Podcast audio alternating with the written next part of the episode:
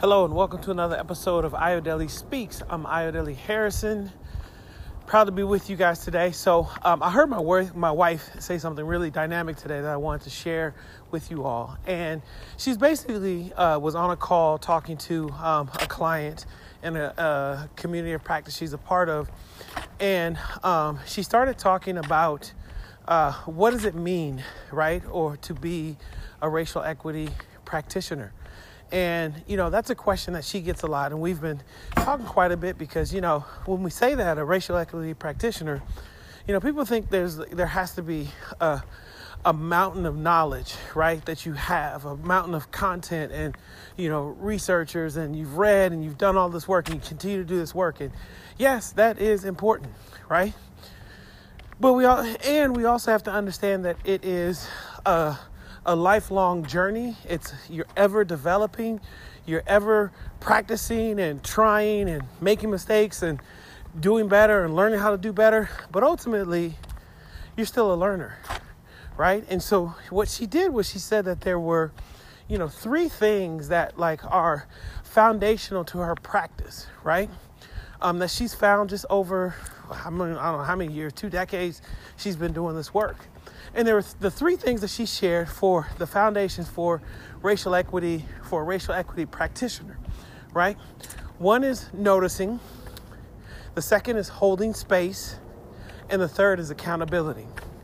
So noticing is one of our the most fundamental things where it's like you notice, you feel in your body through an experience, maybe direct or reading, something doesn't feel right. Something isn't really aligned. Something was said, you know, an image was passed by, uh, a sentence was written, whatever that was, right?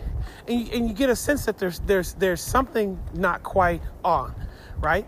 And so that's the the first sense that we work on tapping into fundamentally right and and part of the the reading and the feeling into things is about connecting to that sense that's innate in us that many times has been we've been disconnected right? I know for me as a black man in education but a black man in the us you know um, growing up as a boy a lot of my training and conditioning as understanding what manhood is understanding who i am as a male as a boy was about disconnecting from my feelings like you you you boys don't cry right? Suck it up, toughen up. And everything that I learned was about connecting to the aggressive side, especially as, as an athlete, right? And so for that, if you feel pain or any type of feeling other than the joy of victory, right? Everything else is kind of just shut down for the for the sake of the goal that's to be accomplished. So it's it's this disconnection process. And so, with this noticing, so what we have to do to become better noticers is through our reading, through our understanding, through our practice, is connecting more to our feeling. Because many times we can feel a situation isn't quite right before we might know cognitively. So, there might be, and we talk about this in the compassion training that I teach, the mindfulness compassion training I teach, is that there's affective and cognitive. Affective is that, that sense of feeling right? Cognitive is like I, I register in my thinking, in my mind, something's not quite right. And so we want to connect to that effectiveness and cognitive so that, boy, it's almost like a, a racial equity spidey sense goes off, right? And that's something we're trying to cultivate, right? If we think about people wanting to become you know, allies in this work, wanting to grow. You know, wife was like, well, how do I get better at this? Well, what you're trying to do is feel into these moments. And the lectures that you go to, the trainings that you participate in, the space that you engage with, connect with people of color, as you begin to learn about these experiences, you get a you get a chance to tap into these feelings and you start noticing things right? Might not quite understand why, but your spidey sense is going off. So the first one is noticing. The second thing is as you're, and these these aren't all just necessarily linear, right? Like these are these are things we're, we're constantly practicing, right? And there's no like, oh, okay, I've mastered this, now I can go on to that level. No, we're we're practicing all, sometimes one at a time, two at a time, maybe all three at a time, right? So the second thing that I said was about holding space. And this is holding space for yourself, right, in this moment. So you've noticed that something has happened.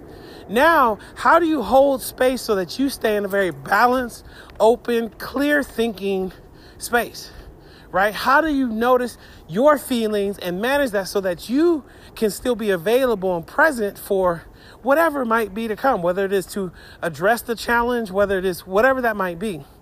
But then also learning how to hold space for the other person to experience the feelings they're experiencing right? I know that in, in this practice, like one thing that I found when I was learning about racial equity and, and, and how to be a facilitator is sitting in spaces where there are participants, and I'll specifically speak like white folks, white women, processing their their their their feelings, processing their misunderstanding, right? And I remember I was in a session a few years ago, and a woman basically said, a teacher, aspiring teacher, said, I still don't know why I can't say the word nigga.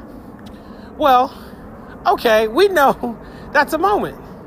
And the whole room was full of about 40 folks of, of, of uh, mixed race, various identities across, very diverse in that way, and just kind of blew up, right? And so, what the practitioners had to do in that space was figure how do we hold everybody together?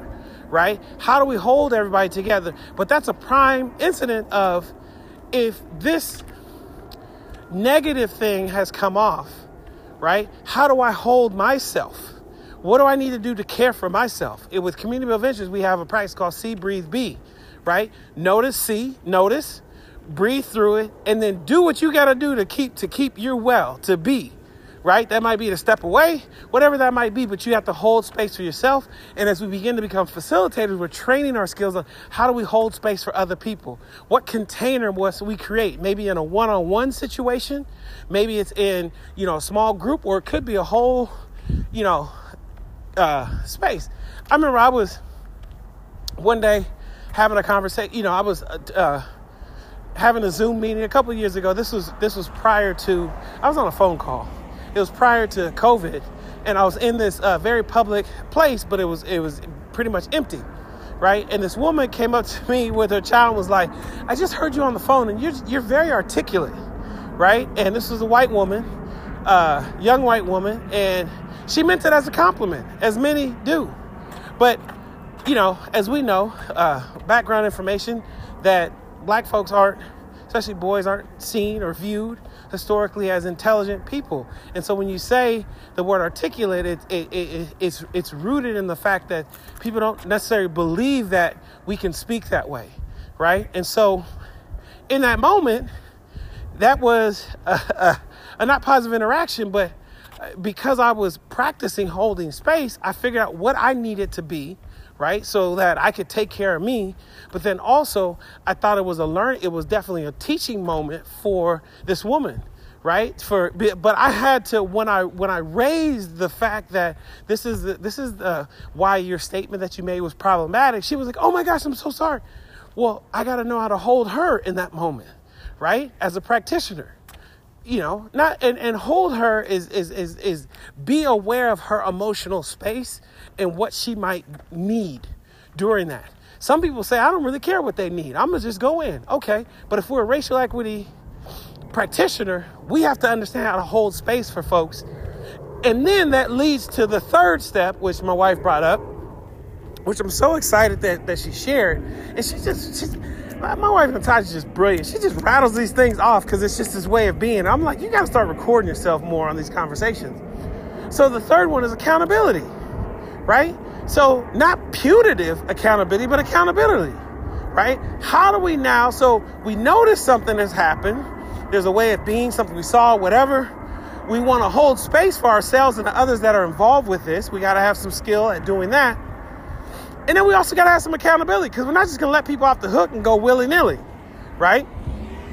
But I got to have the other two in place to be able to navigate that, right? And so it's like, how do I now begin to put accountability measures in place? Or, you know, to, to make sure that people understand, like, you know, here's how we're going to work around this. Here's how we're going to be able to address this particular challenge or issue or concern, right? Holding people accountable. Cuz cuz cuz we want we want people to grow and be learners in this space. Well, the only the, the the number one way you can be a learner is to hold them accountable, right? In various ways or help them get to a space where they can be held accountable, right? With practitioners who can really help them. You know, I think one of the one of the things that I, I, I often think is, is is a lost opportunity, and you know, granted, I, I don't know every situation, but you know, there's you know, a couple years back, there's you know, there were some um, students, mostly white students, um, at various universities who said, you know, made racial statements. They either said it or wrote it on something. Just really had some some racially charged negative situations happen.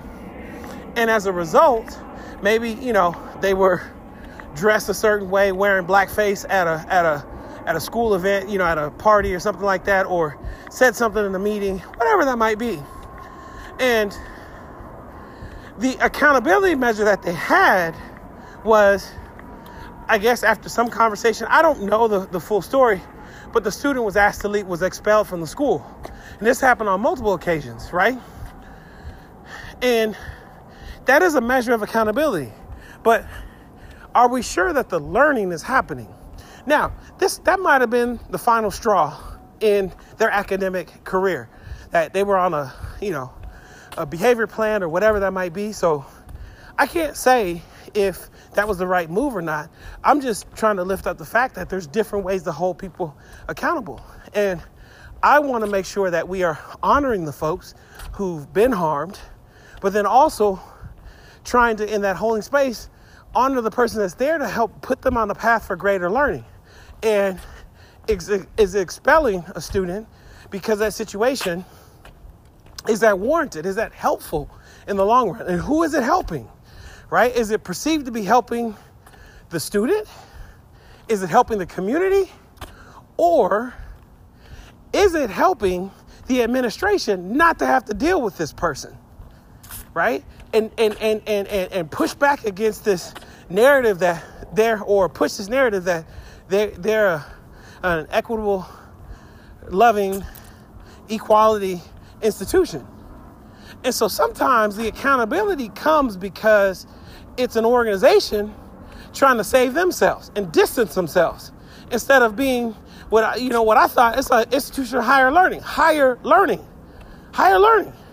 So, what better place to? It's not that there's not what better place, but you know that's a that's a that's a phrase, it's a statement. But you would think in a place of higher learning, there would be a community that could surround this young person to where they don't get expelled. Now, again, I don't know the full situation, but it's like I'm hoping that that was an option on the table of accountability. Like, hey, we're going to learn about this right? You got someone like back, I don't know how many years ago, but Donald Sterling. And, you know, he was recorded saying, you know, what he said. He was a former owner of the NBA uh, basketball team, uh, the Los Angeles Clippers, right? And he was caught on tape speaking very derogatory towards black people, specifically black men. And he was forced to sell. And again, whether that was right or wrong, I just wonder what other measure of accountability. So he got, he, you know, he had to sell the team. So one, he he got money for selling the team, I think. I would imagine, because he sold the team and he was, you know, the main shareholder of it. so he got money for it. So it's almost like, okay, he got money for it. But where's the learning? What are the other levels of accountability that exist? So anyway, I'm going on, but it, but it, but I, I think you hear what I said. Like it, it was just this, you know. Natasha's going to be releasing a blog, and we're going to be talking about this more in in in um, the first quarter of 2022. Um, but this this idea of what are the foundational practices of a racial equity practitioner, right? Because you know, we're, we're, no, no one can be a full on expert. No one can have read everything, but there are three things that we could be doing to enhance, increase, improve our practice as racial equity facilitators. That's noticing something has happened, some event has occurred, boy, I just noticed something. My my my spidey sense went off. The second thing is holding space. How do we do that for ourselves, for others? This emotional space for ourselves. The third is accountability. How are we holding ourselves accountable? The community in which we're in, the, the you know, the potential perpetrator or the system that perpetrated this. Accountability is important. So I just thought that that was a really cool thing that she brought up and is foundational to our work because I know for me at times I felt like I don't have all the answers, right? And I can't lead, I can't stand in front of people and be a facilitator and, and have and host these conversations if I don't know everything. You know, because again, my conditioning as a black man, my socialization was that I got to know everything. I, you know, not know everything, but like I have to be confident because if I'm not confident in what I know, then there's a weakness. And so what I've done is I've avoided taking up leadership roles, being involved in certain spaces because I felt like I might not have uh, known enough.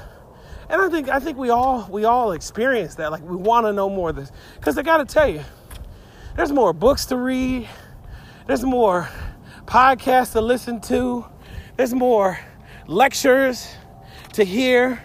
There's more being in community with folks that we can do. There's so much more we can do, but we we you know it, we have to be responsible, but no, but not um, what's the word? Hang ourselves or beat ourselves up for not knowing everything. But we can know ourselves. We can know how to notice when something's not right when we're experiencing something, when we see a community member experiencing something, we can work on holding space for ourselves and others. And then we can figure out and work with people in collaboration and partnership to develop accountability measures. That's the foundation of an equity, racial equity practitioner. Anyway, hey, I'm on my evening walk. Uh, well, I don't have an evening walk, but I didn't get a morning walk in, so I'm on an evening walk. So um, this is a, a, new one for me to be able to get out.